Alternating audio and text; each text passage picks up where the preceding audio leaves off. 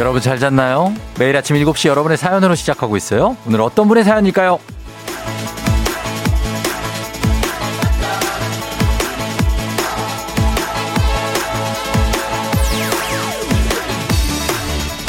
팔이삼삼 님, 야근 끝내고 순댓국밥 포장해 와서 우리 할머니표 봄동 겉절이랑 같이 먹으면서 라디오 듣고 있는데요. 세상 행복하네요.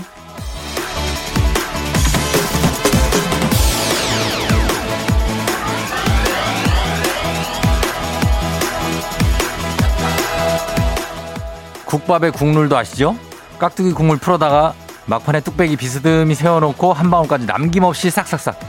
생각만으로도 든든해지는 그런 한 끼죠. 순댓국밥은 참 매력적인 게 이 아침에도 딱이고 점심으로도 훌륭하고 저녁에는 뭐 야 말할 필요가 없습니다. 음식이 주는 따뜻한 행복, 이거 정말 찐이죠. 삼월 사일 목요일 당신의 모닝 파트너 조우종의 에프엠 대행진입니다.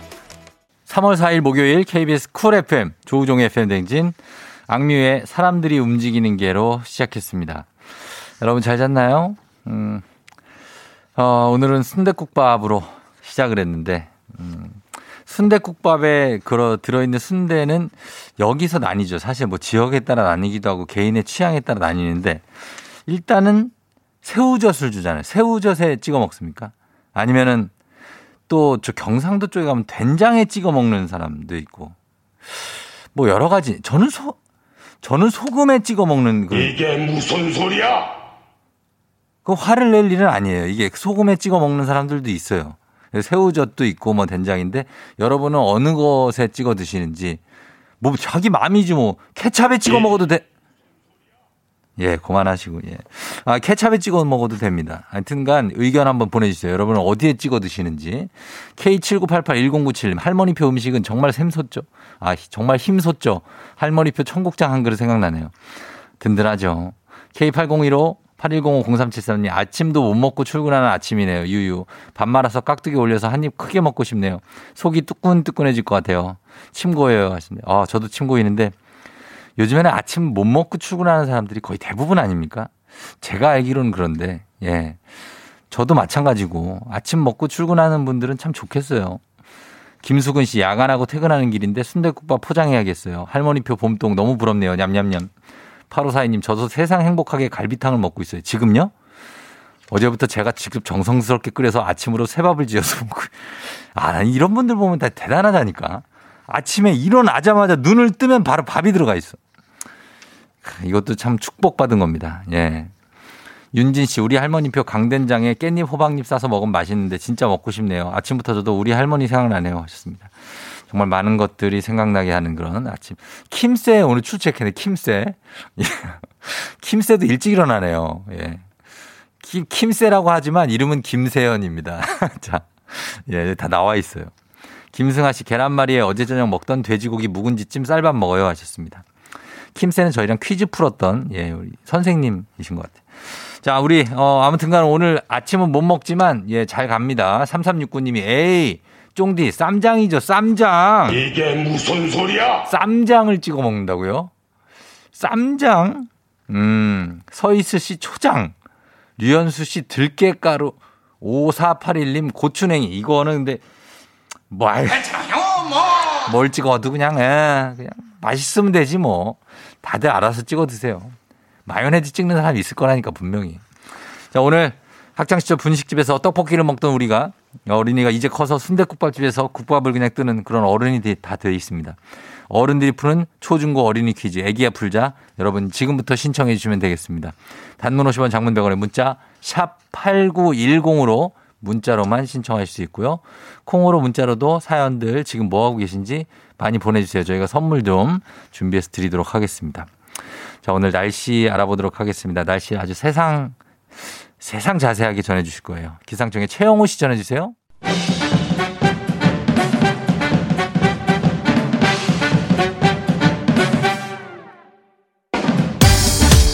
중요한 일을 앞두고 꾼 꿈, 해몽에 따라 대박과 쪽박, 인생이 달라집니다. 꿈보다 해몽.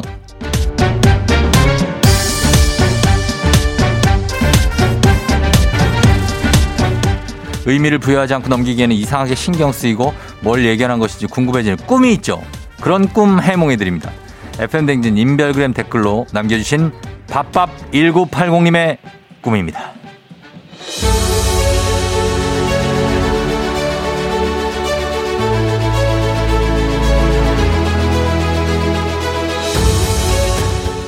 십 년 만에 하는 이사 전날 꿈에 제가 분식집에 들어가 라면을 시켰는데요. 라면 색깔이 그냥 물 색깔. 아무래도 주방 이모가 스푼 얻는 걸 깜빡하신 것 같아서 말씀드렸더니 이모님이 미안하다면서 주방에 들어가서 뭘 가지고 나오셨는데요. 당연히 라면 스푼 줄 알았는데 오징어 먹물. 그 오징어 먹물을 또 라면이 아닌 저한테 막 뿌리시는 거 있죠. 제 몸은 온통 오징어 먹물로 뒤덮였는데 그 와중에 전 또 그 먹물을 막 빨아먹고 있는 거 있죠. 이거는 무슨 꿈일까요?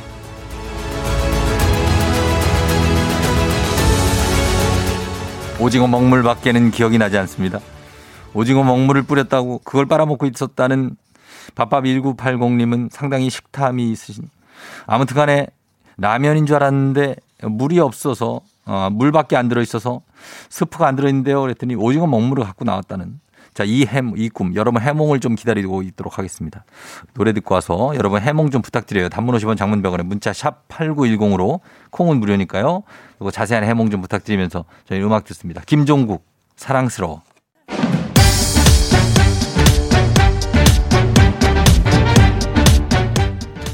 꿈보다 해몽. 이사 전날 분식집에 갔는데 주방 이모께서 스프 빠진 라면을 주시고는 오징어 먹물을 온몸에 뿌리고 그 오징어 먹물을 또 그 빨아드셨다는 그 꿈. 자, 보내주신 밥밥 천구백팔십님 건강한 오리를 만나다 다양오리에서 오리 스테이크 세트 보내드릴게요. 에프엠댕진 가족들의 해몽 한번 보겠습니다. 장은현씨, 이사하다가 중요한 물건이 깨질 꿈이네요. 검정색의 소중한 물건을 잘 챙기세요. 아, 그래요? 어, 이런 꿈이에요? 피부염통키님, 목욕탕 간지 오래되셨죠? 목욕탕 가서 세신해야 하는 꿈입니다. 아, 먹물이 터져가지고. 어, 김승아씨, 오징어 먹물이 몸에 좋은 거 아시죠? 그 안 좋은 액은 다 미리 뿌려서 액땜 하시는 거예요. 이사해서 잘 사시겠어요. 미리 뿌렸다. 음. 수원수님, 사연자분 성격이 물에 물 탄 듯 술에 술 탄 듯 하지 말고 독하게 결정하라는 꿈이에요. 독살스럽게 마음 먹어봅시다. 뭔 독살을, 뭐 암살할 일이 있어요? 뭘 독살스럽게 마음을 먹어. 최세나씨, 오징어 먹물, 이삿날 짜장 그릇 안 없게 조심히 뜯으세요. 배고프다고 뜯다가 짜장 국물이 벽지에 튈 수 있어요. 아, 요거 신빙성 있네. 최세나. 최세나 날카로운데? 김복자씨, 무슨 일인지 몰라도 진흙탕 싸움이 되겠네요. 마트 마감 세일 오징어 사지 마세요. 아, 요것도, 예, 진흙탕 범벅이 된다는. 신동훈씨, 요즘 오징어가 금값이잖아요. 돈 많이 버실 꿈입니다. 음. 칠팔구육님, 돈 들어오거나 손재수 있는 꿈이네요. 더러운 것이 몸에 묻었다니 연금복권 고고싱 하셨습니다. 연금복권. 연금복권. 어, 오억짜리. 예. 이부덕씨, 오징어가 나는 동해안으로 가셔서 복권을 사보세요. 분명히 좋은 일이 생길 거예요. 동해안까지 또 가야 되네. 자, 요것 중에서 하나, 예, 고르시면 되겠습니다. 그 와중에 순대를 초고추장에 찍어 먹는 사람들이 굉장히 많은데 아주 신기한 세계입니다. 초고추장으로 순대를 찍어. 자, 밥밥 천구백팔십님, 오늘 먹는 얘기를 너무 많이 했네. 에프엠댕진 가족들의 해몽 잘 들으셨죠?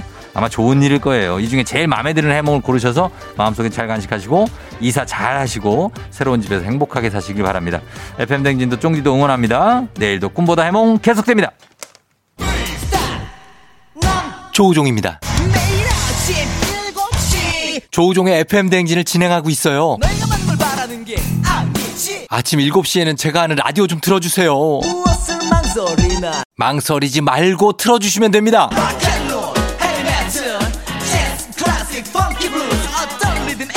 다 맞춰서 아침 텐션 쫙 올려드리고요. 여러분이 보내주시는 제가 맛깔나게 소개해드리고 선물도 푸짐하게 드리니까요. 혹시라도 다른 라디오 듣고 계셨다면 조우종의 에프엠 대행진.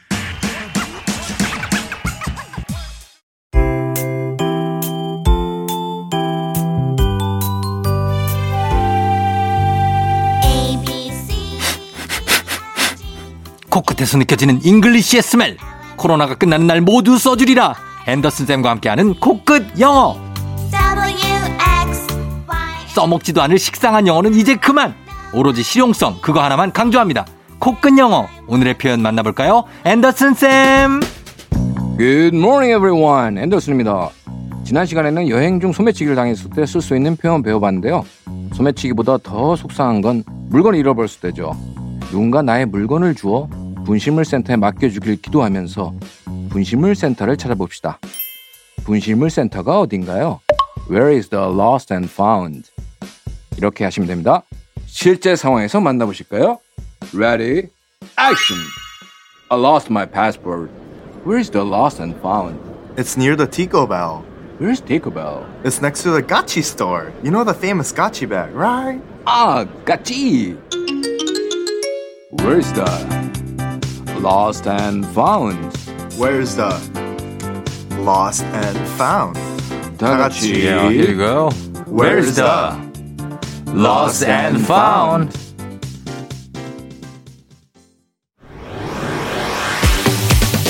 에프엠 대행진에서 드리는 선물입니다. 당신의 일상을 새롭게 신일전자에서 핸드블렌더, 아이티 전문기업 알리오 코리아에서 알리오 시계 무선충전기, 칠십 년 전통 독일 명품 브랜드 스트라틱에서 여행용 캐리어, 티비박스 전문업체 우노큐브에서 안드로이드 텐 호메틱스 박스큐, 주식회사 한독에서 쉽고 빠른 혈당 측정기 바루젠, 건강한 단백질 오론밀에서 오론밀 시니어 단백질 쉐이크, 프리미엄 스킨케어 바이리뮤에서 부활초 앰플, 일동 코스메틱 브랜드 퍼스트랩에서 미백 기능성 프로바이오틱 마스크팩, 행복한 간식 마술 떡볶이에서 온라인 상품권, 문서 서식 사이트 예스폼에서 문서 서식 이용권, 헤어기기 전문 브랜드 제이엠더블유에서 전문가용 헤어드라이어, 대한민국 면도기 도르코에서 면도기 세트, 메디컬 스킨케어 브랜드 디엠에스에서 코르테 화장품 세트, 갈베사이다로 속 시원하게 음료, 온가족이 즐거운 웅진 플레이 도시에서 워터파크 앤 온천 스파 이용권, 첼로 사진 예술원에서 가족사진 촬영권, 천연 화장품 봉프레에서 모바일 상품 교환권, 판촉물 전문그룹 기프코, 기프코에서 텀블러 세트, 하루 칠십이 초 투자 헤어맥스에서 탈모 치료기기, 아름다운 비주얼 아비주에서 뷰티 상품권, 지그넉 순간 지그넉 비피더스에서 식후 유산균, 의사가 만든 베개 시가드 닥터필로에서 삼 중 구조 베개, 브랜드 컨텐츠 기업 유닉스 글로벌에서 아놀드 파마 우산, 한식의 새로운 품격 사홍원에서 제품 교환권, 자연과 과학의 만남 뷰인스에서 올인원 페이셜 클렌저, 건강한 기업 오트리 푸드빌리지에서 재미랩 젤리 스틱, 향기로 전하는 마음 코코도르에서 디퓨저, 쫀득하게 씹고 풀자 바카스마 젤리 신맛, 유기농 생리대의 기준 오드리선에서 유기농 생리대, 후끈후끈 마사지 효과 박찬호 크림과 메디핑 세트를 드립니다. 저희가 드리는 선물 소개해드렸고요. 자, 코로나 끝나면 모두 써주리라 앤더슨 선생님과 함께한 코끝 영어. 분실물을 찾을 때 유용한 표현입니다. Where is the lost and found? Lost and found가 분실물센터, 유실물센터 뭐 이런 곳이겠죠. 자, 복습 원하시는 분들 매일 방송 끝나고 나서 에프엠댕진 공식 인스타그램, 유튜브에서 확인해 주시면 되겠습니다. 육삼오공님 아직 이불 속인데 일어나야 되는데 쉽지 않네요. 크크크. 지금 이불 속에 누워서 듣고 있는 분들 좀 있어요? 예, 확 일어나면은 바로 일어나집니다. 불을 팍 켜고. 예, 일어나야 돼요. 진명지 씨, 간만에 버스 타고 출근 중인데 버스 떠나, 떠나가고 있는 거 미친 듯이 뛰어와서 잡아서 탔더니 정신이 나가버렸네요. 아, 정신이 나갔을 텐데 그거 타고 난 후에 이제 나는 정신이 나갔는데 안에 이 평온한 승객들이 날 싹 볼 때 아, 많이 뜨겁다. 음.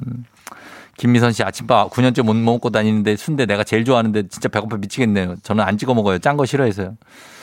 그래요. 예. 순대 사 먹어요. 이따가 좀. 예. 이렇게 막 너무 그러지 말고. 음. 그러면 되겠습니다. 자, 저희는 자, 이제 김현우의 연인 이 곡을 한번 감상해 볼 텐데 여러분 한번 분위기를 좀 잡아 주세요. 예. 김현우의 연인 준비하면서 우리가 순대 얘기 뭐 이런 얘기를 먹물 이런 거 좀 다 이제 잊어버리고 분위기 참 잡으면서 가겠습니다. 여러분 애기 아플자 계속 신청해 주세요. Yeah. 조우종을 울려라. 우리 모두 종을 울려라. 출근길 에프엠 대행진을 할 때 아침마다 종을 울려라. 다시 조우종을 울려라. 지금은 에프엠 대행진을 할 때 종종종종종종을 울려 종종종종종종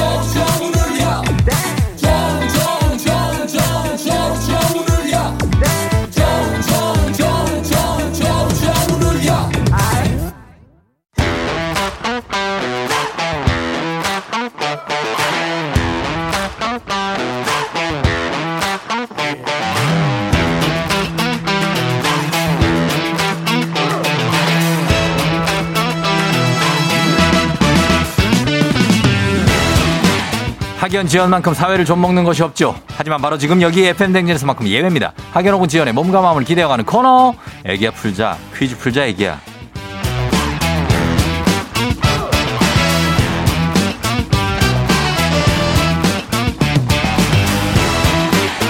학연, 지연의 숟가락 살짝 얹어보는 코너. 애기야 풀자 동네 퀴즈. 올해에도 정관장 화이락이 여성들에게 면역력을 선물합니다. 학교에 명예를 걸고 도전하는 참가자, 이 참가자와 같은 학교, 같은 동네에서 학교를 나왔다면 바로 응원의 문자 보내주시면 됩니다. 어, 응원의 문자 보내주신 분들께도 추첨을 통해서 저희가 선물 드립니다. 자, 과연 오늘 동네 스타가 탄생하게 될지 대망신으로 마무리가 될지 연결해 보도록 하겠습니다. 아, 이분 오늘 특별한 날이네요. 오오팔이 님. 아들 군입대 가는 날입니다. 좋은 추억 만들고 싶어 신청합니다. 좋은 추억이 돼야 될 텐데, 예, 아들이 군입대하는 날이래요. 여보세요? 난이도 하 십만 원 상당의 선물을 거는 초등문제, 난이도 중 십이만 원 상당의 선물을 거는 중학교 문제, 난이도 상 십오만 원 상당의 선물을 거는 고등학교 문제, 어떤 거 선택하시겠습니까? 고등학교 문제요. 고등학교 문제를 선택해 주셨습니다. 어느 고등학교 나오신 누구신가요? 아, 저기 충주여고 예. 나온 어, 예. 오모 씨인데요. 범수맘이라고 합니다. 오모 씨? 네. 범수예요, 아들이? 네, 범수요. 어, 범수 엄마? 네. 오모 씨, 범수 엄마. 충주여고를 나오시고 네. 예, 지금은 가고 있어요? 어때요? 아, 네, 가고 있어요. 오늘 열 시까지 입소를 해야 되는데요. 네, 어디로 가요? 어, 괴산이요. 예? 괴산이요. 괴산. 아, 충, 충북 괴산? 네, 네, 네, 네. 아, 괴산에 거기에 저 신병 교육대가 있나 봐요? 아, 그, 네, 저기 뭐지? 예. 그, 군사학교요. 아, 군사학교? 예, 예. 학사, 어. 학사 군사학교. 학사 장교로 가요? 네네. 아, 그렇구나. 그래서 대학교를 다니고. 아, 너무 떨려요. 아, 떨리세요? 네. 어, 괜찮아요. 아들은 옆에 있고. 아, 네. 범수. 네. 첫째 아들입니까? 뭐, 어때, 둘째요? 네, 첫, 어, 딸이 있긴 한데요. 아들은 네. 첫째예요. 아, 그럼 아들 군대 보내는 게 처음이시네. 그죠? 아, 네, 그럼요. 예, 많이 떨리시겠어요. 이따가 아, 울지 네. 마요. 예. 아들도 그래도 어느 정도 다 커서 막 스무 살 막 이렇진 않잖아요. 그쵸, 지금? 네, 대학 졸업하고 이제 네. 가는 네. 거예요. 그래요, 그래요. 아유, 잘 됐네. 음, 응원해주세요. 어. 저희 아들한테 힘이 되게. 아, 응원이요? 네. 아유, 뭐 범수씨. 아, 근데 장교로 가잖아요. 아니, 그래도 훈련은 똑같이 어, 힘들게 받을 거예요, 아마. 처음엔 똑같이 받는데, 네. 제가 사병으로 가봐서 그런지, 장교들은 되게 편해 보이더라고요. 아. 예, 그렇구나. 그래서 너무 걱정 안 하셔도 돼요. 음. 예, 괜찮아요, 진짜로. 편합니다. 음. 괜찮아요. 음. 음. 자, 그러면 저희가 문제를 한번 풀어볼, 예? 뭐라고요? 예, 문제 한번 풀어볼게요. 아, 떨리는데요. 자, 평정심을 유지하셔야 돼요. 아, 오늘 아마 그럴까요? 아들 군대 가는 날이라서 그러, 그럴 수도 있고 다 좀 떨릴 수 있는데. 어, 네. 예, 문제 풀 때는 한번 평정심을 유지하고 풀어보세요. 네. 예, 자, 첫 번째 문제부터 드립니다. 고등학교 십오만 원 상당의 선물이 걸린 고등학교 일 학년 국어 문제입니다. 아, 기린, 기린, 봉황, 거북이와 더불어 사령이라 불러온 상상의 동물로서 우리나라에서는 미르라고 불렸던 것 바로 용인데요. 그렇다면 여기서 문제입니다. 다음 중 상상의 동물인 용과 관련이 없는 사자성어는 무엇일까요? 예? 일. 자, 잘 들어보세요. 일단 들어보세요. 상상의 동물인 용과 관련 없는 사자성어를 맞히는 문제입니다. 객관식입니다. 일 번 용호상박, 이 번 활용점정, 삼 번 겸인지용. 그쪽 라디오 볼륨을 좀 줄이셔야 될 것 같아요. 일 번 용호상박, 이 번 활용점정, 삼 번 겸인지용. 삼 번이요. 네? 삼 번. 삼 번이요? 네. 삼 번 정답입니다. 예. 또, 또 와중에 문제는 잘 맞추시네. 겸인지용은 어, 몇 사람을 능히 당해낼 만한 용기를 뜻해서 예, 여긴 날셀 용자를 씁니다. 날셀 용. 아, 네. 예, 활용점정, 용호상박은 다 용, 용용자가 들어가죠. 아, 네. 첫 번째 문제 잘 맞히네요. 오. 아, 굉장히 아니, 두 개, 첫 번째 두 개는 예, 예. 좀 들어본 것 같고 음. 한 번은 안 들어봤어요. 아, 문제 푸는 스킬이 아주 훌륭합니다. 굉장해요. 네. 자, 충주여고 쪽입니다. 자, 동네 친구를 위한 이제 보너스 퀴즈. 우리 자, 학연지원 타파 아닙니다. 여기서만큼 굉장히 중요합니다. 지금 참여하고 계시는 오모 씨, 예, 범수 엄마와 같은 동네 학교 출신들 응원 문자 보내주시면 됩니다. 단문 오시면 장문 백 원에 정보 이용료가 드는 샵 팔구일공. 충주여고니까 이쪽 충주, 충북 충주잖아요. 그죠? 네네. 예, 요쪽 충주 뭐 이쪽이 많은데 증평 뭐 있고 청, 아. 청주도 있고 저희는 좀 굉장히 와이드하게 보거든요. 아, 네. 이게 웃겨요. 아, 아니 아니. 왜 왜 빵 터지셨어? 아니 평소에는 뭐 줄줄줄줄 나오시던데. 예예. 예. 오늘은 조금 잘 모르시나 봐요. 아니에요, 나 나 나 우리 외가가 충청도인데. 충북 오송도 있고 그 오창에. 아, 거기는 청주 쪽이고요. 청주인데 그 충주 쪽이면은 여기 사이남 있고 단양 아니에요? 네? 단양. 충북 단양. 아니, 단양은 좀 멀어요. 아, 진짜. 저기 알아... 수안보 가까워요. 수안보요? 네네. 수안보가 도시예요, 거기? 아, 수안보 지역. 어... 수안보 온천이잖아요. 네, 아니 어쨌든 알았어요. 유명한 곳이잖아요. 충주에 충주호가 유명하죠. 충주호. 아, 네, 맞아요. 네, 맞아요. 자, 그러면은 이제 그쪽 분들 좀 문자 좀 응원 좀 보내주시면 저희가 선물 준비하면서 두 번째 문제 한번 풀어보겠습니다. 네. 예, 이 문제 맞히시면 십오만 원 상당의 가족사진 촬영권 얹어서 선물 드리고요. 자, 가겠습니다. 응원해주신 분들 모바일 커피 쿠폰 나갑니다. 문제 드립니다. 고등학교 고등학교 이 학년. 경제 문제입니다. 웹서버에 정보를 저장해 놓은 집합체를 웹사이트라고 하는데요.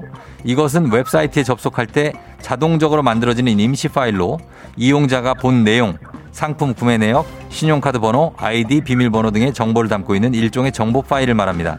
파일 용량이 작고 이용자의 정보들이 마치 이것 부스러기와 같다고 해서 붙여진 이름인 이것은 무엇일까요? 자, 문제입니다. 그렇죠. 두 번째 문제는 주관식이잖아요. 이것 부스러기 십오만 원 상당의 가족사진 촬영권 삼십 명 친구의 선물이 걸려있는 이 문제. 이것 부스러기를 잘 생각하시면 됩니다. 부스러기가 나오는 거 이거 뭐 있을까요? 먹는 거. 먹는데 막 부스러기가 막 떨어져. 아, 뭐 부스러기 떨어져. 아, 아 이거 바삭바삭하네. 자, 오 초 드립니다. 어떡해. 오. 모르겠어. 사. 봉지에서 꺼내서 먹는 거 있잖아요. 삼. 과자? 이. 영어로. 일. 쿠키. 예? 쿠키. 쿠키요? 어, 쿠키, 쿠키. 쿠키. 정답입니다.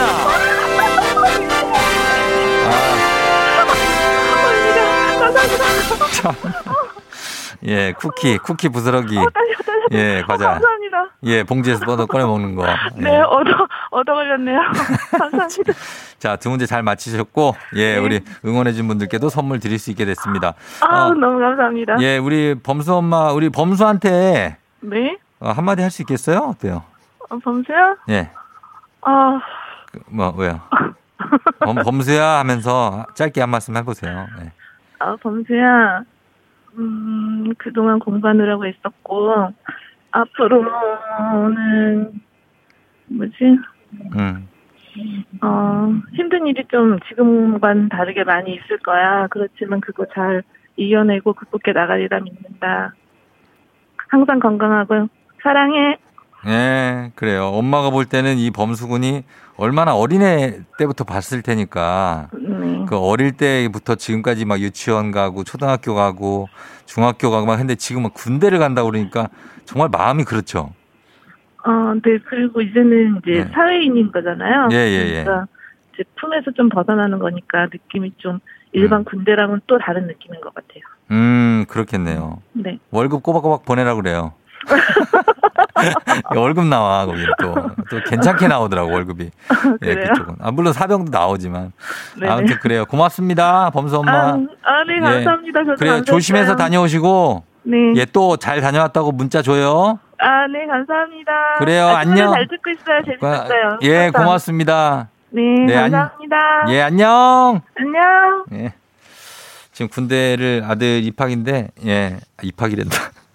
예, 군대 가는데 학사장교로 가신다고 해요. 우리 범수 씨, 그리고 오모 씨, 우리 엄마 충주여고 나오셨는데, 오육사구 님, 어, 우리 어머니 충주여고인데, 와, 신기 화이팅 하셨고요. 어머니가요? 공사삼일 님, 와우, 드디어 충주, 저 사십육 회 충주여고 졸업이요. 진짜 꼭 맞춰요. 우리 동문 충주 화이팅, 사과의 도시. 예. 그래, 충주 사과 맛있죠. 오구구일 님, 저 충주여고 출신입니다. 너무 많이 반가워요. 충주여고는 공부 잘하는 비평준화 선발고등학교예요. 나도 잘했는데. 본인 자랑을 이렇게 또 해요. 일칠공칠 님, 충주고등학교 졸업했습니다. 저땐 충주여고 학생들과 반팅, 미팅 많이 했는데요. 추억이 새록새록 돋네요. 공부는 그러면 공부는 언제 하고. 어, 아무튼 이분들께 다 선물 보내드리도록 하겠습니다. 드리면서 바로 다음 문제로 넘어갑니다. 카레와 향신료의 명가 한국 에스비식품에서 쇼핑몰 상품권과 함께합니다. 힐링타임 청취자 여러분을 위한 보너스 퀴즈 파랑의 노래. 파랑이가 어제 초등학교 입학을, 해, 입학을 하고 이틀째 다녔는데 학교가 아주 재밌다고 하는 굉장히 희망적이고 밝고 어떤 그런 소식을 전해왔습니다. 전해드리면서 파랑이가 부르는 노래의 제목을 보내주시면 됩니다. 정답자 열 분 쇼핑몰 상품권 드려요. 짧은 걸 오시면 긴 건 백 원 문자 샵 팔구일공 콩은 무료입니다. 파랑아 불러주세요. 여수밤바다 음? 이 조명에 담긴 아름다운 얘기가 있어 내게 들려주고 고파 전할 거 싫어 뭐하고 있냐고. 음, 이 앞에 너무 좋네. 어, 이거는 제목을 맞추기가 어렵진 않은데요. 예, 혹시 모르니까 이게 어 제목이 아 이게 아닐 수도 있어요. 예, 다시 한번 들어보겠습니다. 파랑아. 여수밤바다 이 조명에 담긴 아름다운 얘기가 있어 내게 들려주고파 전할 거 싫어 뭐하고 있냐고. 어, 요거 예 앞에 나왔죠. 별빛이 내린다. 예, 약간의 교란 작전입니다. 어, 자, 그러면 이 문제 여러분 제목을 보내주시면 되겠습니다. 샵 팔구일공 단문 오십 원, 긴 거 백 원입니다. 콩 무료고요. 장범준의 노래 들려드릴게요. 노래방에서. 장범준의 노래방에서 듣고 왔습니다. 오늘 정말 거저 떠, 떠 먹여드리는 그런 문제. 예, 자 정답 한번 들어보도록 하겠습니다. 파랑아 오늘 정답 뭐죠? 여수밤바다 이 조명에 담긴 아름다운 얘기가 있어 내게 들려주고파 전할 거 싫어 뭐하고 있냐고. 음 정답이 정답이 바로 나왔죠. 구삼일오님 파랑이 정답 여수밤바다입니다. 여수 너무 좋아요. 이 노래로 인해서 여수밤바다가 완전 떴죠. 아름다운 도시. 일공오공님 여수밤바다 파랑이가 학교 들어가더니 목소리에 호소력이 있어졌네. 아 그래요? 그런가? 귀엽기만 한데 나는 그냥. 예. 정답 여수밤바다 보내주신 분들 저희가 선물 받으실 분들 명단 홈페이지 선곡표 게시판에 올려놓겠습니다. 확인해 주시고요. 파랑아 오늘도 학교 재밌지? 잘 다녀와. 안녕. 안녕. 너가 아침에 나올 때 다시 나를 봐주지 않을까 생각해 다시 또 play 혹시 내가 힘겨울 때 나에게로 걸어와 버튼을 눌러줄 수 있니 please play play radio and play play on it play play 조종의 에프엠 댕진 play play radio and play play on it play play 조종의 에프엠 댕진.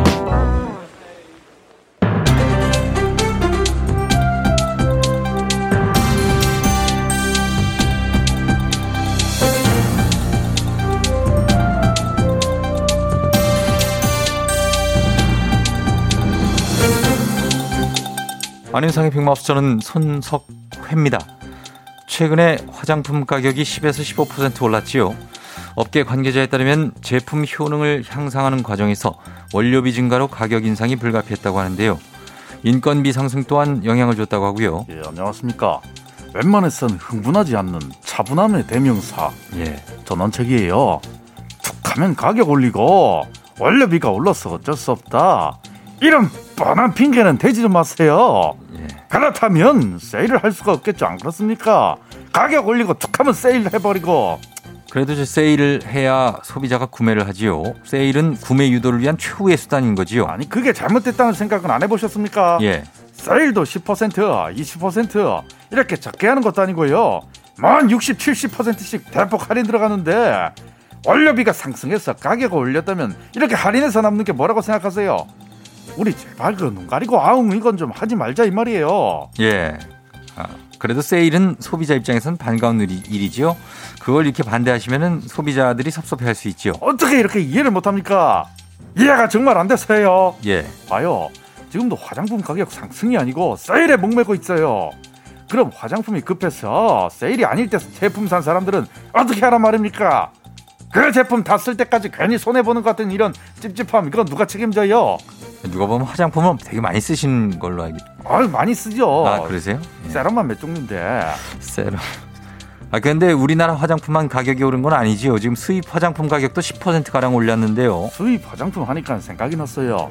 흔히 말하는 명품. 이게 문제입니다. 명품이요, 명품. 명품. 예. 화장품 가격만 올리는 것이 아니고 가방 가격도 올려요. 아주 야금야금 얼마나 자주 올리는지 우리가 봉입니까? 봉이에요.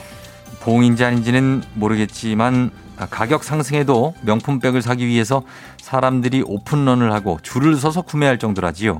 크, 봉이네요. 봉이니까 더 큰 문제입니다. 그렇게 뛰어들어가서 사서는 그 한두 번 들고 왜 그걸 또 캐럿마켓에 저 올리고 팔고 그러세요. 팔아서 그 돈 또 뭐예요? 더 오른 다른 신제품 사고 누굴 위해서 이러는 겁니까? 참, 그 참.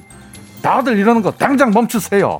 예, 자 이제 흥분을 좀 가라앉히시고요. 당황한 상태입니다. 지금 논점은 명품 가방이 아니라 화장품 가격, 제조국 가릴 것 없이 줄줄이 이 가격이 오르고 있다지요. 야, 이 흥분을 안 할래야 안 할 수가 없습니다. 지금 올려야 하는 것은 화장품 가격, 가방 가격이 아니라 우리의 임금, 월급이에요. 월급이나 좀 올려주고 그 가격 올리든 그때 그때 마음대로 하세요. 뭐 브랜드 콧대 세우기도 아니고 듣자 하니까는 인기 명품백만 따로 또 가격을 올린다 하던데 그런 얘기는 좀 그만 좀 하세요. 제가 올리는 게 뭔지 정말 제대로 한번 올려줘요. 예, 뭐 가능하시면은 뭘, 뭘 어떻게 올려주실 건지요? 툭하면 가격으로 이 소비자 우롱하는 사람들을 모두 다 싹 다 올 단두대 올려버릴 거예요.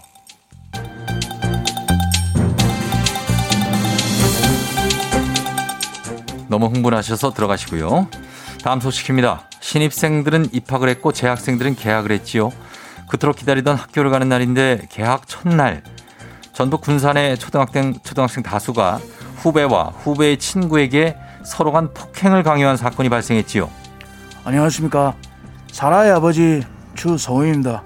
장첸 아니고요. 네. 자, 지금 링 위가 아닌 놀이터에서 한판 붙었다는 겁니까? 우리 파이터들은 링 위 아니면 주먹 휘두르지 않아요. 최고령 바이토인 내가 볼 때 아, 그들은 아마추어로 보이는데. 맞습니다. 초등학교 사 학년에서 육 학년 정도로 추정되는 아직 어린 학생들이지요. 가해 학생들은 놀이터에서 만난 후배들에게 너희 친구냐? 한번 싸워봐라 라면서 후배들을 둘러싸고 위협했지요. 선배의 위협에 피해서 학생들은 서로 밀쳐 넘어뜨리고 몸싸움을 했다고 하는데요.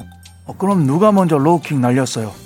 우리 격투기에서 제대로 맞아야 상대가 강하구나 느낄 수 있는데 기왕 날린 로우킥이라면 제대로 보여줘야 되는데. 예, 이 사랑의 아빠 추성훈 씨는 지금 잊지 마셔야 할 게 있지요. 이들이 싸운 곳이 링 위가 아니고 놀이터지요. 아. 더욱 놀라운 것은 이 피해 학생들에게 싸움을 붙이고 가해 학생들은 주변을 에워싸고 싸움을 지켜왔다는 거지요. 로우킥은 내가 직접 못된 가해 학생들에게 날려야 되겠... 아, 진짜 열받네. 나쁜 짓 하면... 혼나야 합니다. 맞습니다. 현재 전북경찰청은 씨씨티비를 근거로 경위를 조사하고 있지요. 아직 피해 학생들은 가해 학생에게 사과를 받지는 못했지만 피해 학생 부모님은 자식을 키우는 입장에서 처벌보다는 훈계를 통해 가해 학생들이 잘못을 뉘우쳤으면 한다고 했지요. 안녕하십니까. 모든 사안을 엄중하게 고민하는 이낙연입니다. 지금 이 사안을 엄중하게 들여보니 피해자 부모님이 매우 훌륭하신 분이라는 생각이 드는 것으로 압니다. 보통 아이들 싸움이 어른들 싸움으로 번지기 마련이지요. 처벌보다는 훈계를 요청하신 부분은 음, 적절한 선택이시다라고 생각이 되고요. 가해 학생들에게 제가 한마디만 좀 덧붙이자면 훈계로 마무리할 때 반성하고 뼈저린 사과 하시길 바랍니다.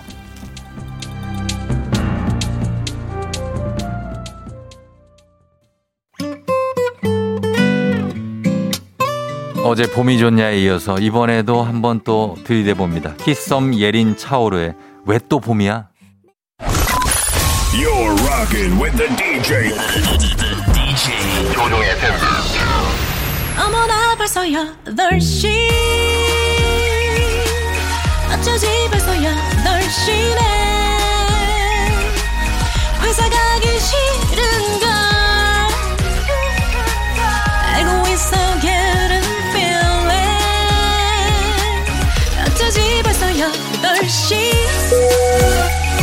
승객 여러분, 에프엠댕진 기장 조우종입니다. 안전에 완전을 더하다 티웨이 항공과 함께하는 벌써 여덟 시요. 오늘은 뉴욕으로 떠납니다. 뉴욕 증시는 확인하지 마시고 즐거운 비행하시면서 지금 목요일 아침 상황 기장에게 바라바라바라바라 알려주시기 바랍니다. 단문 오십 원, 장문 백 원의 정보 이용자들은 문자 샵 팔구일공, 콩은 무료입니다. 자, 그럼 비행기 이륙해볼까요? 갑니다. Let's get it!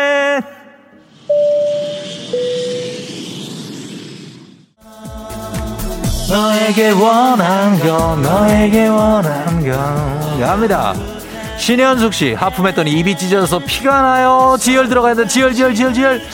조준상 씨, 뉴욕으로 간다고요? 그렇다면 뉴욕 제과 들러서 소보루빵을 좀 사야겠다고 하셨는데, 강남역에도 뉴욕 제과가 있었었죠. Let's get it. One, two, one, two. Come on. Yeah. Yeah. 와이오유엔지 영님, 조용한 사무실에서 커피 내리며 혼자 내적 댄스 중 선곡 좋고 오예요 다같이 Let's get it 댄스. 사삼오오님, 오늘 휴무인데 엄마한테 끌려 수산시장에 왔어요. 너 닮은 오징어가 싱싱하다고 놀리시네요. 그렇다면 엄마는 문어를 닮았네요. 컴온. 아, 이필 세현이 갑니다. Tell me. 아, 예. 컴온. 아하. 팔오팔오님, 김포에 강아지 유치원 운영 중이에요. 개린이들 아침 등원 운전 중인데 우리 개들이 우리 애들이 조종 디제이님 방송을 제일 좋아해요. 크크크크 파이팅이요. 개들도 좋아하는 방송 에프엠댕진. 홍승호씨, 오늘 학급 반장 선거에 출마하는 아들아 파이팅하거라. 꼭 반장 되세요. 열릴거야 나의 전성시대 갑니다. 아라라라라라라라. 우아 우아 아 우아 우아 가 다 다다다다다다다다다다다다다다. 삼삼사육님, 하지 말라고 하면은 더 하고 싶은 법이죠. 뉴욕 증시 확인하고 좌절했어요. 요즘 참 어려운 장이라고 하셨는데 내려가면 올라갈 때가 또 있겠죠. 케이 칠칠공구오삼이구님, 임신 육 개월 차 원래 클래식 만드는데 쫑디 듣습니다. 태교에도 괜찮겠죠. 엄마가 하신다니까. 그럼요, 건강한 아이가 나올 겁니다. Let's get it.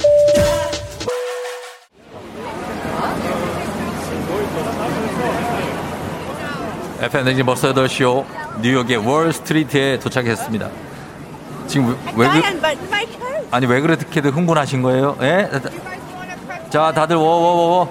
간밤에 나스닥이 바닥을 친 이유를 여기에 물어봐도 소용이 없습니다. 그분들도 어제 엄청 물려서 기분이 안 좋다고 합니다. 이쪽으로 오세요. 예.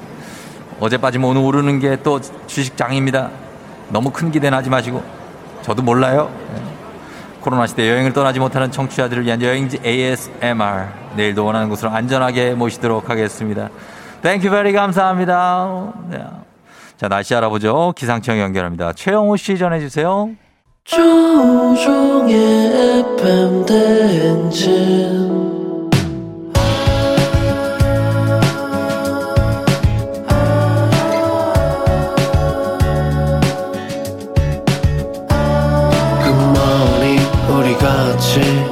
꿈꾸며자 행진, 서로의 이야기를 나누며 꽃을 피워봐요. 조종의 에프엠댕진.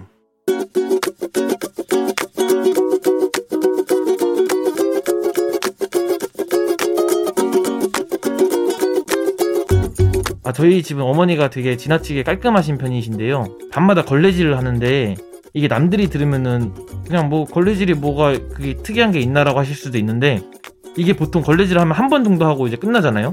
저희 집은 세 번을 하세요. 이제 걸레질이 끝났으면은 가족끼리 다 같이 화장실에 들어가서 발을 닦고, 걸레질을 하는 사람이 나가기 전까지는 화장실에 있어야 돼요.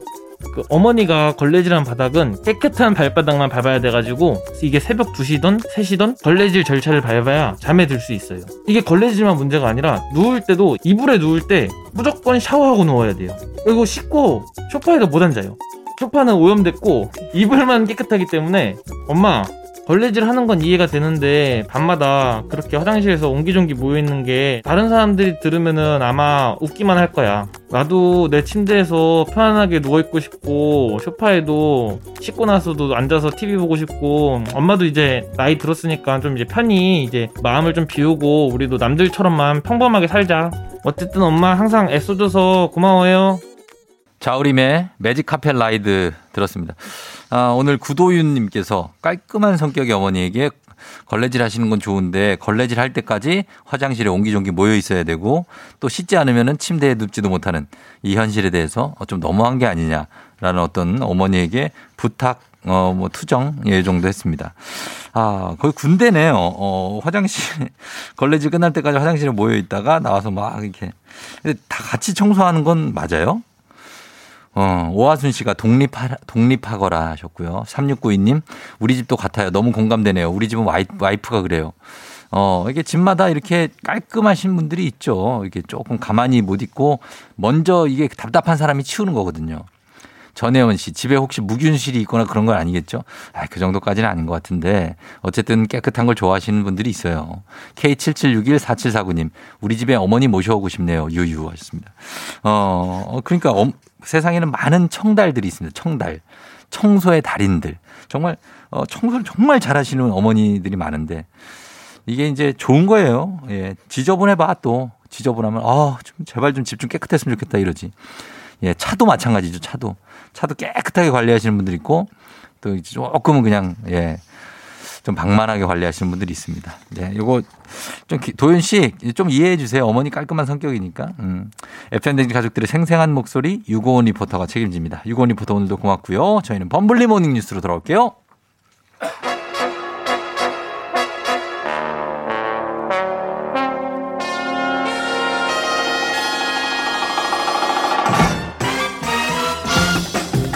범블리 모닝뉴스 마포 맘카페 뉴스 추천 댓글에 범블리 등장. 케이비에스 김준범블리 기자와 함께합니다. 마포 맘카페. 예. 뭐 일일이 전국에 맘카페가 한두 개가 아닌데 다 조사하시나 봐요. 그리고 조사를 했네요. 어, 뉴스 추천 댓글에 범블리 뉴스가 네. 듣기에 뭐 좀 좋다 이런 얘기를 한 것 같아요. 그렇죠? 아유, 감사합니다. 어. 이런 걸 어떻게 찾으시지? 이런 거 찾는 게 우리가 항상 찾고 있어요. 이쪽에 달인이시죠. 어디에 뭐 요즘 얘기 없나, 소문난 거 없나. 네. 이런 거 찾고 있거든요. 놀랍습니다. 예, 마포 맘카페에 감사 한번 전하시죠. 해야지, 해야지. 알겠습니다. 네. 네. 마포에서 아이를 키우는 맘 회원 여러분들. 그렇죠. 잘 들으셔서 정말 감사하고요. 더 열심히 하겠습니다. 예. 제가 그래. 마포를 참 좋아합니다. 어. 네. 왜요? 맛집도 많고. 어. 회사에서 가까워서 자주 가고. 자주 가고. 예, 예. 어, 그래서 좋다. 네. 어. 끝입니까? 그 이상의 뭐는 없습니다. 없죠. 뭐. 예. 어, 알겠습니다. 예. 어, 어, 네. 오늘도 지금 보겠습니다. 오늘 뉴스가 어제도 굉장히 요거 때문에 얘기가 많았는데 삼 기 신도시 이쪽 땅 투기 의혹 관련 뉴스입니다. 이 예상대로 지금 이게 파장이 어제 우리가 얘기할 때보다 훨씬 커졌어요. 그죠? 네. 뭐 저도 이제 기자 생활을 좀 하다 보니까 예. 딱 들으면 이건 좀 커지겠다. 아, 그런 이런 느낌이 드는 게 있는데 이게 전형적인 예. 그런 뉴스입니다. 이제 그럴 수밖에 없는 게 사실 신도시라는 게 네. 정부가 국민들을 위해서 그렇죠. 좋은 집을 값싸게 주겠다라고 만든 정책인데 그렇죠. 그 정책의 담당자들이 그걸 이용해서 만약에 재산 불리기에 네. 악용을 했다 그러면 뭐 국민 감정이 좋을 아, 수가 없고 이게 메가톤급으로 번질 수도 있는 그런 음. 잠재력이 있는 뉴스입니다. 네. 네. 정말 그럴 기미가 지금 보이고 있는 게 추가적인 의혹도 계속 나오던데 이 토지를 산 엘에이치 직원들 신도시 사업하고 또 업무가 밀접한 업무를 맡았던 것으로 확인이 됐죠. 네, 이제 이게 좀 차분히 보면요. 네. 엘에이치라는 회사가 굉장히 큰 회사예요. 직원이 한 구천오백 명 정도, 아, 거의 만 명 가까운 회사인데 네. 이 만 명 가까운 직원이 다 신도시를 하는 건 아니죠. 그렇죠. 일부만 하는 거죠. 그렇죠. 그러니까 이번에 그 토지를 샀던 직원들이 만약에 신도시랑 관련 없는 부서에서 근무를 하고 있었다. 네. 라고 하면 좀 문제 삼기가 좀 애매한 측면이 있습니다. 음. 뭐 엘에이치 직원도 자기 재산은 뭐 불릴 수 있는 거니까요. 네. 근데 반대로 지금 취재를 해보니까 이번에 지금 열네 명이 문제가 되고 있는데 네. 그중에 한 명 같은 경우는 삼 기 신도시 한 곳을 총괄하는 음. 사업 단장. 단장이에요? 단장님이었어요. 야, 그리고 참. 또 다른 분들은 이번에 지금 문제된 지역이 광명, 시흥 네. 지역을 담당하는 엘에이치도 전국에 지사들이 있을 텐데 그렇죠. 인천 지역 본부가 이제 광명 시흥 지역을 담당하는데 거기 그 지사에서 근무하는 본부에서 근무하는 직원들이었고 아하. 여러 가지 정황상 이게 신도시 조성 정보를 좀 미리 알았던 거 아니냐라는 쪽으로 점점 무게가 실리고 있는 그런 상황입니다. 사실 이게 이제 회사 내부인이 회사의 이런 어떤 미공개된 정보를 이용해서 뭐 이렇게 뭔가 이익을 추구한다는 게 예. 사실은 이 주식 거래는 안 되게 돼 있잖아요. 내부자 거래라고 해서. 불법이고 감옥 가죠. 그렇죠. 네, 네. 법적으로 안 되는 건데. 네. 아 글쎄요. 이게 지금 강도 높은 조사를 해서 전모 확인이 필요할 것 같습니다. 이 조사는 시작됐습니까? 예, 시작됐고요. 이게 뭐 사안이 사안이다 보니까 의혹직이 하루 만에 네. 바로 이제 경찰 수사가 어제부터 시작이 됐고 네. 국토부도 자체적으로 진상조사에 착수했고 감사원도 곧 감사원에 감사에 들어갑니다. 세 개 기관이 동시에 달라들고 있고 난리 났네요 지금. 지금 문재인 대통령도 삼 기 신도시 전체 다 조사해라. 네. 그리고 직무 관련자 본인들은 물론이고 가족들까지 다 조사해서 토지 거래를 확인해라라고 아주 초강경 지시를 내렸습니다.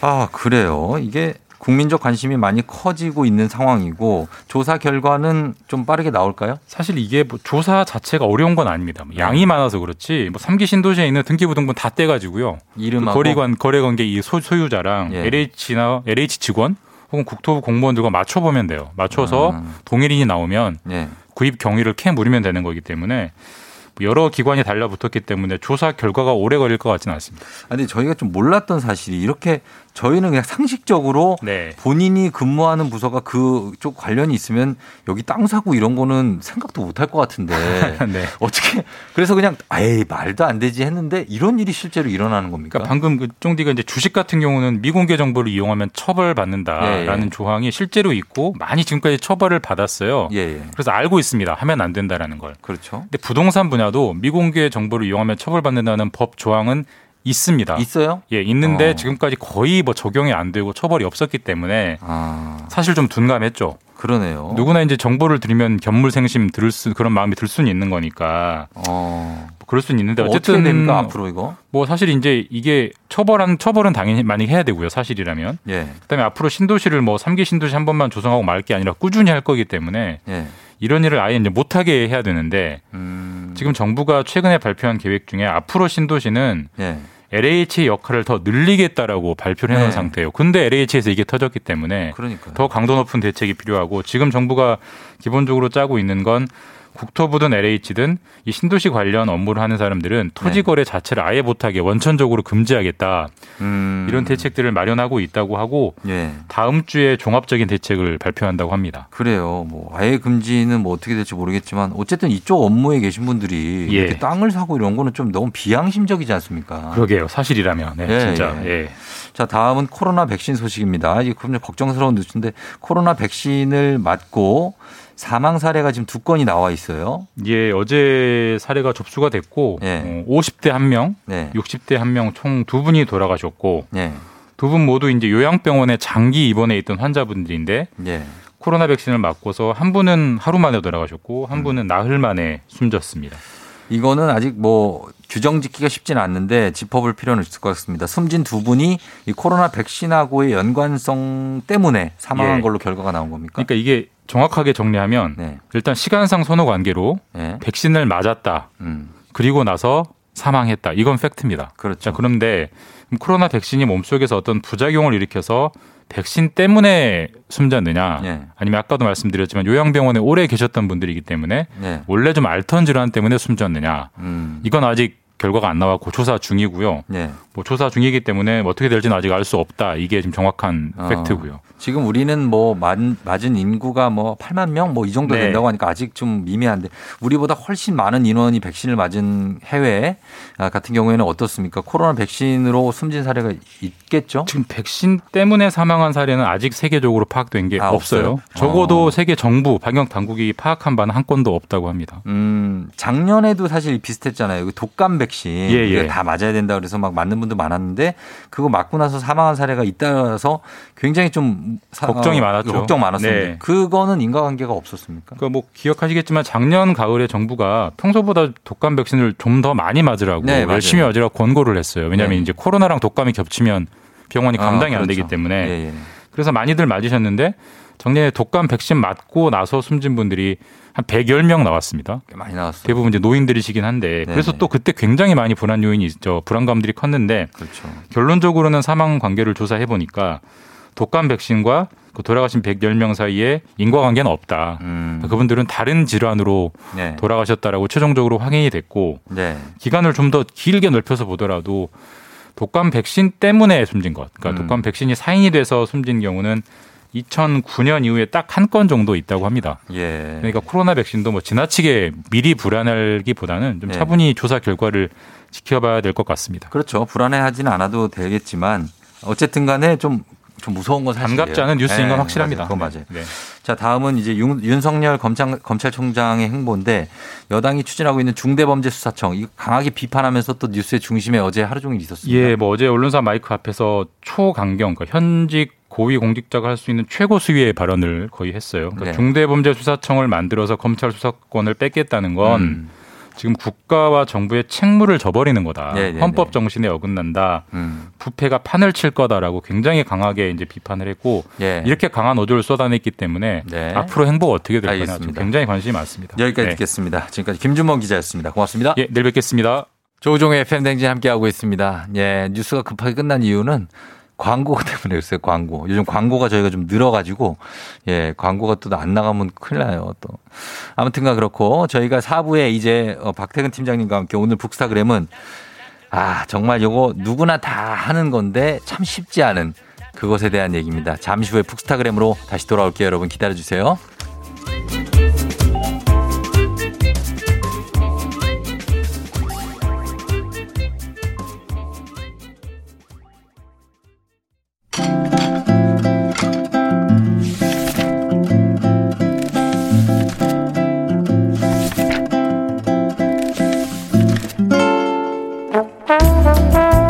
매주 목요일 아침 여덟 시 삼십 분이면 문을 여는 라디오 책방 책 읽어주는 남자 박태근 씨와 함께합니다. 북스타그램.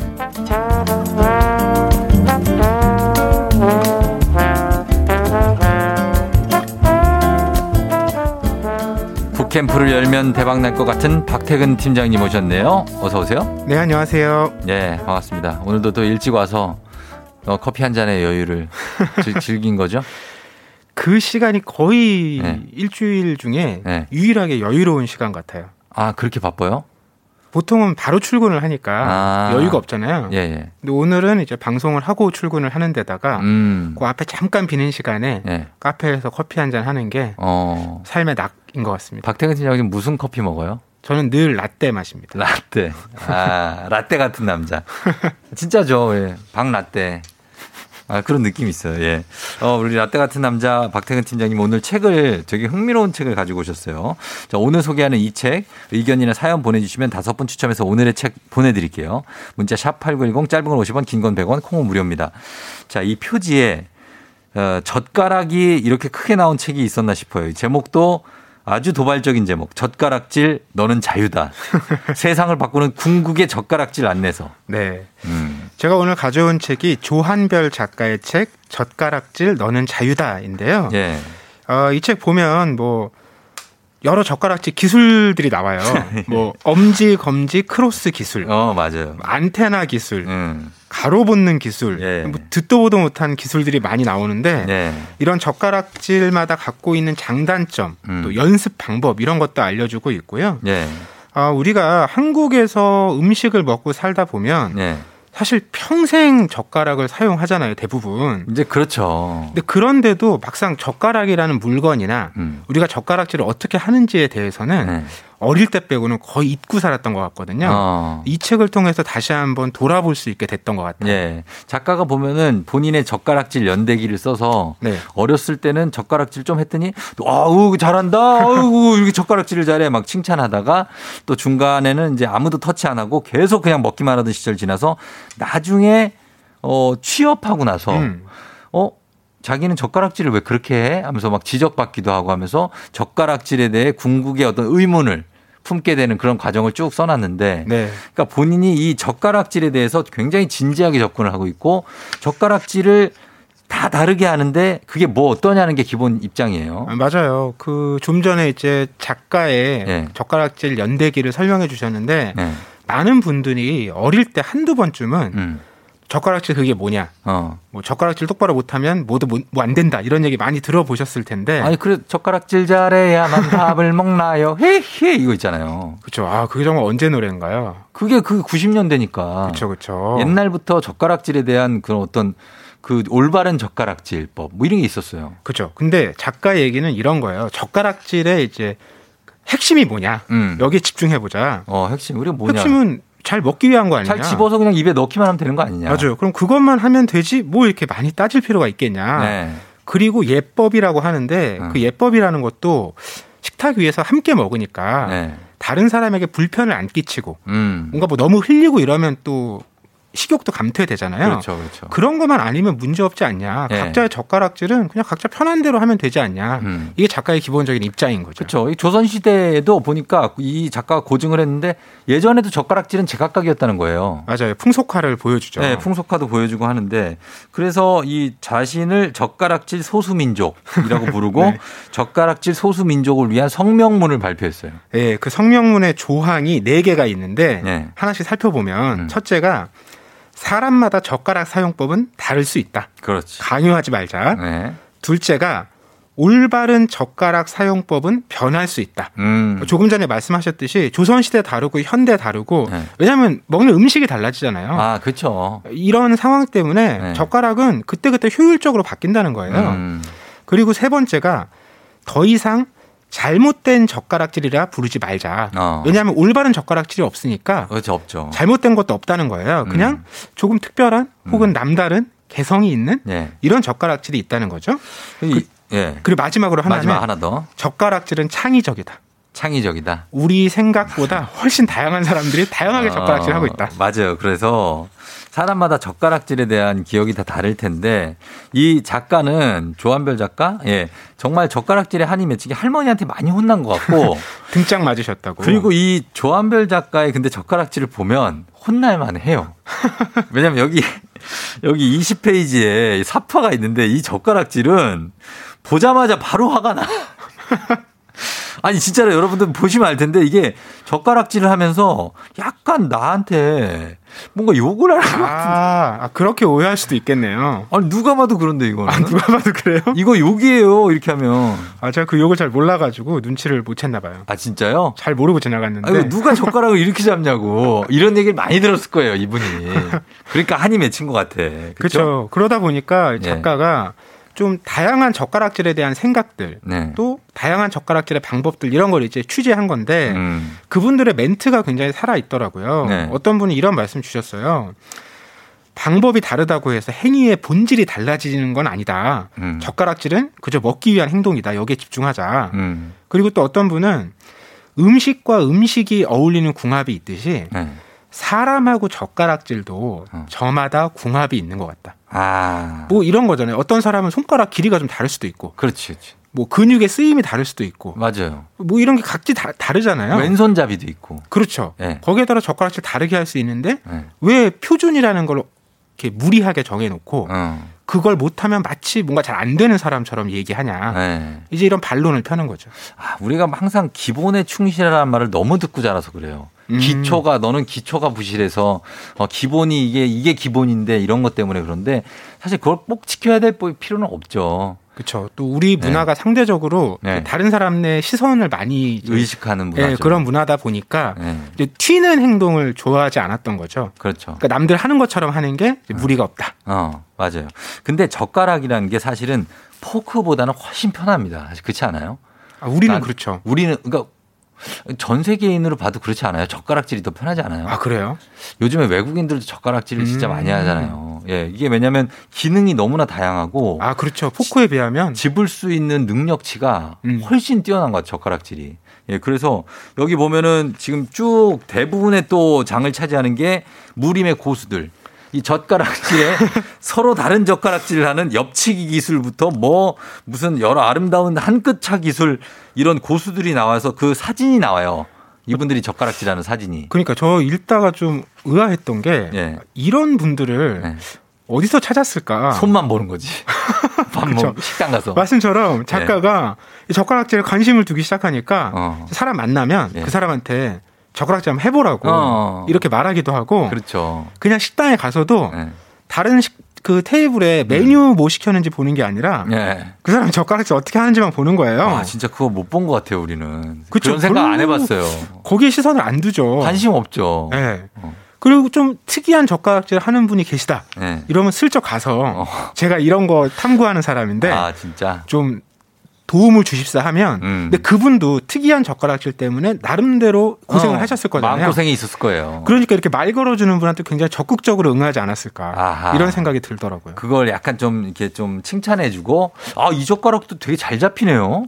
막 이렇게 얘기해주면 그쵸. 그분들이 용기를 얻게 되죠. 예, 그래서 정말 많은 기술. 저는 이렇게 많은 젓가락질 다양한 게 있는지 몰랐어요. 이 책에 나오는 것만 해도 스물 몇 가지 정도 되는 것 같아요. 예, 그리고 하나같이 한마디씩 할 수밖에 없는 젓가락질. 정말 특이해요, 젓가락질이. 그래서, 어, 요 젓가락질에 대해서 우리가 조금씩 계속 얘기를 해보겠습니다. 신지현 씨가 저도 시댁에 처음 인사드리러 갔을 때 아버님이 젓가락질을 눈을 부릅뜨시고 보셨던 기억이 납니다. 아. 어른들이 이런 거 봐요. 네.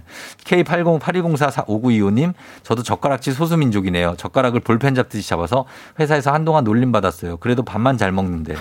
최지영 씨가 얼마나 한이 맺히면 책까지 냈을까 하셨습니다. 진짜로 그렇고 어때 박태근 팀장님 젓가락은 표준 젓가락질이에요? 아닙니다. 저도 아, 이 책에서 제 예. 젓가락질이 뭔지 드디어 알게 됐어요. 저도 알게 됐어요. 저도 표준이 아니었어요. 오. 예, 이따가 우리가 그거는 공개하도록 하겠습니다. 자, 그럼 저희 여러분 요 책에 대해서 본인 젓가락질에 대해서도 올려주시면 좋겠습니다. 저희가 선물 좀 준비하고 있을게요. 자, 오늘은 어, 음악을 듣고 와서 계속해서 얘기 나눠보도록 할게요. 음악은 이겁니다. 예, 디제이 디오씨의 디오씨와 춤을 디제이 디오씨의 디오씨와 춤을 듣고 왔습니다. 자, 예, 젓가락질 하려면 밥 잘 먹는 거 아니죠. 저희 젓가락질 소수민족으로서 오늘의 책 젓가락질 너는 자유다 아, 만나보고 있습니다. 어, 조한별 작가의 책인데 본격적으로 젓가락질 기술도 한번 살펴보면 좋겠는데 여기에 박태근 팀장님의 젓가락질도 책에 나와 있습니까? 저는 제 젓가락질이 네. 어, 우리가 흔히 얘기하는 표준 젓가락질하고 다르다는 건 알고 있었는데 네. 이걸 뭐라고 부르는지는 이 책 보고 처음 알았어요. 어. 제가 쓰는 기술이 네. 펜잡이 기술이에요. 펜잡이. 왜 이런 이름이 붙였냐면 네. 연필 잡을 때랑 거의 똑같이 쓰는 거예요. 음. 그래서 뭐 엄지, 검지, 중지를 다 쓰는데 네. 약간 꽉 움켜쥐는 방식인 거죠. 어, 예. 어, 그런데 이제 연필은 네. 하나잖아요. 네. 젓가락은 두 개니까 어. 이게 힘이 더 많이 들어가가지고 네. 실제로 라면 한 이렇게 두 봉지 끓이면 양이 좀 많잖아요. 네, 네. 그걸 다 먹을 때가 되면 네. 약간 엄지 쪽 근육이 아, 경련이 와요? 약간 당기는 게 있거든요. 가끔씩 아, 네. 좀 오래 먹었다 싶으면 네, 네. 그 이유를 이 책에서 알게 됐고 음. 근데 이제 강점은 강점 뭐예요? 펜도 평소에 많이 쓰잖아요. 네. 그러니까 평소에 훈련하고 쓰던 근육을 어. 그대로 활용해서 쓴다. 아. 이게 이제 장점인 거예요. 예, 예, 예. 단점은 예. 이게 이제 긴 젓가락 같은 거 사용할 때 예. 중심이 잘 안 잡힙니다. 아, 중심이. 예. 그럴 수 있어요. 예, 중심 안 잡. 그럼 어떻게 뭘 못 집어요, 잘? 잘 못 집는 것들이 있죠. 집는 거라기보다는 힘을 예. 세게 못 줘가지고 예. 김치 같은 거 찢는 게. 예. 잘 안 돼요. 아, 김치 찢는 거 그거 고난도 기술이에요. 그래서 그냥 그거는 저는 예. 한쪽에 한 짝씩. 짚고 아, 나도 그러는데 확실하게 찢죠. 맞아요. 우리가 그게 그 어머님들이 김치를 엄청 잘 찢는 거 보면은 되게 신기하지 않아요? 맞아요. 저희 아버지도 정말 네. 너무 쉽게 찢으셔가지고 어, 난 김치 잘 찢는 거랑 비닐봉지 휘식 갖고 잘 묶는 사람들 있죠. 그게 제일 신기해. 나는 손가락에 꼬아가지고 막 이렇게 넣어서 막 빼고 막 그리고 풍선 잘 좀 매는 사람들, 음, 어 그런 사람들 신기해요. 맞아요, 손재주가 있는 분들이 손재주 있는 거죠. 부럽죠. 저는 여기 나오는 것 중에 백십칠 페이지 한끗차 기술이라고 있어요. 한끗차 기술. 예, 한끗차 기술이 어 젓가락 하나는 약지 위에 올리면서 엄지로 상단부 이거를 설명하기가 쉽진 않은데 장점이 뭐냐면. 저는 생선을 잘 바르거든요. 오. 그래서 정교한 기술이 가능해요. 아, 그 한끗차가? 예, 요 한끗차가 정교하게 뭘 이렇게 바른다거나 아니면 뭐 콩 같은 거, 음. 작은 은행 이런 걸 짚는다든지 아니면 묵 같은 거를 네. 살살 이렇게 올려서 흐물흐물한 거 짚는다든지. 아, 묵 진짜 어려운데. 묵이 고난도예요, 묵. 이런 거 짚기 어렵거든요. 그런 건 잘하는데 문제는 뭐냐면 저도 힘이 잘 안 들어가. 음. 그래가지고 김치를 양옆으로 쫙 찢을 때 젓가락이 그렇게 안 벌어져요. 그래갖고 이렇게 푹 하다가 김치국물 팍 튀고 막 이럴 때 있죠. 그렇게 될 때가 있어. 그러나 생선 해체만큼은 제가 음. 자신 있습니다. 예, 그런 느낌들. 예. 다 근데 젓가락질은 이거 갖고 이렇게 막 혼났다는 분들도 지금 문자에 꽤 있는데 사실 다 다르잖아요. 이거는 젓가락질, 그죠? 맞아요. 다 장단이 있어요. 그러니까 네. 이런 거죠. 이 책에 보면 나중에 젓가락으로 집기 어려운 음식을 어떻게 공략할까 이것도 나와요. 음, 그래서 나와요. 뭐 메추리알, 음. 깻잎 장아찌, 아 어렵지. 뭐 콩이나 묵 이런 얘기 나오는데 김, 김도 어려워요. 김. 여기서 핵심은 뭐냐면 네. 이 모든 음식을 다 잘 집을 수 있는 젓가락질은 어. 없다는 거예요. 아하. 그러니까 네. 어떤 젓가락질이 메추리알 집을 때 유리하면 네. 그 젓가락질이 김 집을 때는 어려운 거예요. 음. 그러니까 다 나름의 장점이 있다는 거죠. 그렇죠. 그래서 그런 장점이나 개성에 좀 집중을 하고 음. 혹여 단점이 있다면 네. 그건 이 책에 보면 젓가락질마다 훈련법이 나와 있어요. 어. 훈련법을 좀 따라서 네. 근육 같은 걸 강화하시고 연습을 하시면 네. 또 보완을 할 수가 있어요. 아, 보완할 수 있다. 어, 젓가락이 그리고 좋은 점이 뭐냐면 포크나 이런 거에 비해서 네. 밥을 뜰 때 수저에 비해서 좋은 점이 밥을 적게 뜨잖아요. 음. 다이어트에 좋아요. 젓가락이. 아, 적게 떠서 오래 씹을 수 있다. 어, 그러니까 수저로 뜨면 한 입 뜨고 막 국에다가 막 한꺼번에 떠서 이렇게 먹잖아요. 음. 젓가락은 살짝 살짝씩 조금씩 먹잖아요. 이 다이어트에 분명히 도움이 돼요. 음. 진짜로. 그래서 젓가락은 그 장점이 있고, 그 다음에 젓가락이 이 다 각자 다르지만 막 이 메추리알 같은 거 집기 힘들어서 미끌미끌할 때 옆에서 쿡 찍어서 가져가는 사람도 있어요. 그럼 그게 최고지. 그렇죠. 뭐 먹는 게 중요한 거니까요. 그렇죠. 또 메추리알 같은 경우는 네. 또 장조림 안에 몇 개 없잖아요. 예. 또 빨리 먹는 사람이 임자이기 때문에. 예, 예. 맞아요. 빨리 먹어야 돼요. 경쟁이 치열합니다. 경쟁 치열하고. 어, 김정인 씨가 젓가락 멀리 잡으면 시집 멀리 간다는 말이 있었는데 들어보셨나요? 완전 이것도 정말 이거 언제쯤 얘기예요? 어, 이거 이십 세기 얘기인 건 맞는 것 같은데 아, 들어본 지 오래됐네요. 구한말 쪽 같은데 모르겠어요. 어, 공육공오 님이 저는 젓가락질하다 보면 제 손가락이 앞사람을 삿대질하고 있어요. 어, 그런 것도 있을 수 있죠. 이런 건 좀 조심하긴 해야겠네요. 오해를 받을 수 있으니까. 젓가락을 들고 얘기하는 건 좀 별론 것 같아요. 음. 그렇지 않아요? 막 얘기하시는 분들 있잖아요. 그럼 음식이 튈 수도 있으니까. 그러네요. 네. 음. 인성예 씨는 우리 회사 동료 직원은 수맥 탐지법 젓가락질이에요.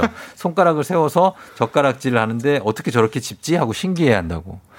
수맥 탐지법. 야, 이 기술은 이 책에도 안 나온 거라서 네. 저자분께 좀 어, 제보를 드려야겠어요. 이거 사진 하나 찍어야 되겠네. 그리고 칠구오님은 저는 X자 젓가락질해서 음. 어렸을 때 아버지한테 많이 혼났는데 안 고쳐져서 지금도 그래요. 이렇게 약간 X로 잡는 분들 많아요. 네, 이 책에도 그 X라지법이라고. 네, 네. 맞죠. 그런 게 나와 있습니다. 어, 그래서 이 젓가락질을 갖고 어, 이런 기술이라고 생각해 본 적이 한 번도 없죠, 우리가 평소에는. 그렇죠. 그러니까 네. 너무 우리가 편하게 쓰고 네. 익숙한 일이기 때문에 음. 이거를 분리해서 생각을 잘 안 해봤던 것 같아요. 네. 그래서 어떤 분이 젓가락질이 나에게 어떤 의미가 있냐 여기에 이런 답을 하시더라고요. 첫째는 음. 그런 익숙함. 네. 내가 살다 보면 너무나 편하고 익숙한 게 사실 음. 몇 개 없는데 네. 젓가락질이 그런 것 중에 하나다. 그렇죠. 그리고 둘째는 이건 나만의 것이다. 어, 나만의 것. 각자가 조금씩 다 다르잖아요. 네. 근데 살다 보니까 이렇게 나만 다른 거, 음. 이런 거 갖는 것도 쉬운 일이 아닌데 음. 젓가락질이라는 거는 자연스럽게 내가 살아가는 과정 속에서 네. 나에게 익숙한 방법으로 나만의 방법으로 익히게 되니까 음. 이거만큼 좀 좋은 느낌을 주는 일이 뭐가 있겠냐 음. 이런 말씀 주기, 주신 분도 계세요. 맞아요. 이 젓가락질은 사실 예를 들어서 젓가락이 없어요. 그럼 치명적이잖아요, 사실. 그쵸, 그쵸. 라면 물이 익고 있는데 허... 젓가락이 없어. 하하. 그것만큼 난감할 때 없거든요, 진짜. 그렇죠. 그러니까 숟가락하고 젓가락을 비교해 보면 숟가락이 없을 때는 대체로 해결이 가능한데 가능하지. 젓가락이 없으면 이거 좀 난망하죠. 예. 네. 그래서 막 예를 그런 적 없어요. 나뭇가지 같은 거 꺾어서 먹어본 적 없어요? 저는 있는데. 아, 자연물을 그대로 활용해서. 나, 젓가락도 나무 젓가락 있잖아요. 어, 활용할 수 있죠. 예, 그렇게라도 먹어야 돼요. 안 그러면 손으로 집어야 되는데 음. 그거보다 낫잖아요. 그렇죠. 예, 그러니까 젓가락질 하나로 참 얘기거리가 많이 나오고 이렇게 어, 익숙하지만 돌아보면 의미가 있는 이야기가 참 많다 싶고 이 책도 굉장히 읽다 보면 재밌습니다. 맞아요. 예. 그러니까 꼭 젓가락질이 아니라고 해도 음. 우리가 이렇게 주변에서 각자가 갖고 있는 작은 차이들 있잖아요. 예. 그런 걸 좀 눈여겨볼 수 있는 감각들이 있을 거고 음. 그리고 그런 차이를 또 있는 그대로 존중하는 이런 자세도 필요할 것 같고 네. 그리고 답을 정해두는 게 아니라 좀 각자가 어. 자기에게 편하고 좋은 방식대로 네. 선택하고 결정할 수 있도록 음. 좀 기다려주는 여유도 필요하지 않을까. 이 젓가락질이라는 게 사실 어, 아주 뭐 중요하고 대단한 기술이 아니잖아요. 그렇죠. 예. 근데 그것마저도 우리가 여유를 안 주고 어. 하나로 자꾸 강요하고 압박하는 예. 거.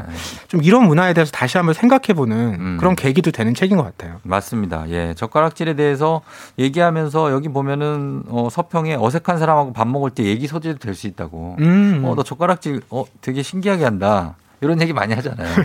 예, 그러나 표준은 없으니까 서로의 젓가락질을 존중해 주셨으면 좋겠습니다. 자, 그러면 어, 저희 북스타그램 여기까지 하고 우리 어, 여러분께 지금 댓글 남겨주신 분들 선물 준비하면서 다음 주부터는 북스타그램이 요일을 화요일로 옮겨서 찾아오도록 하겠습니다. 박태근 팀장님 목요일 날 오지 마시고 네. 화요일 날 오세요. 알겠습니다. 혹시 알겠습니다. 안 오면 연락 주세요. 알겠습니다. 예, 박태근 팀장님 고맙습니다. 네, 고맙습니다. 네. 마칠 시간이 됐네요. 자, 배미경 씨가 중간에서부터 들어서 책 제목이 뭐예요 하셨는데 젓가락질 너는 자유다 라는 제목의 책입니다. 한번 읽어보시기 바라고요. 유미애 씨가 존중해 주기 하셨는데 오늘 하루 서로서로 좀 존중해 주면서 기분 좋게 하루 보내도록 하죠.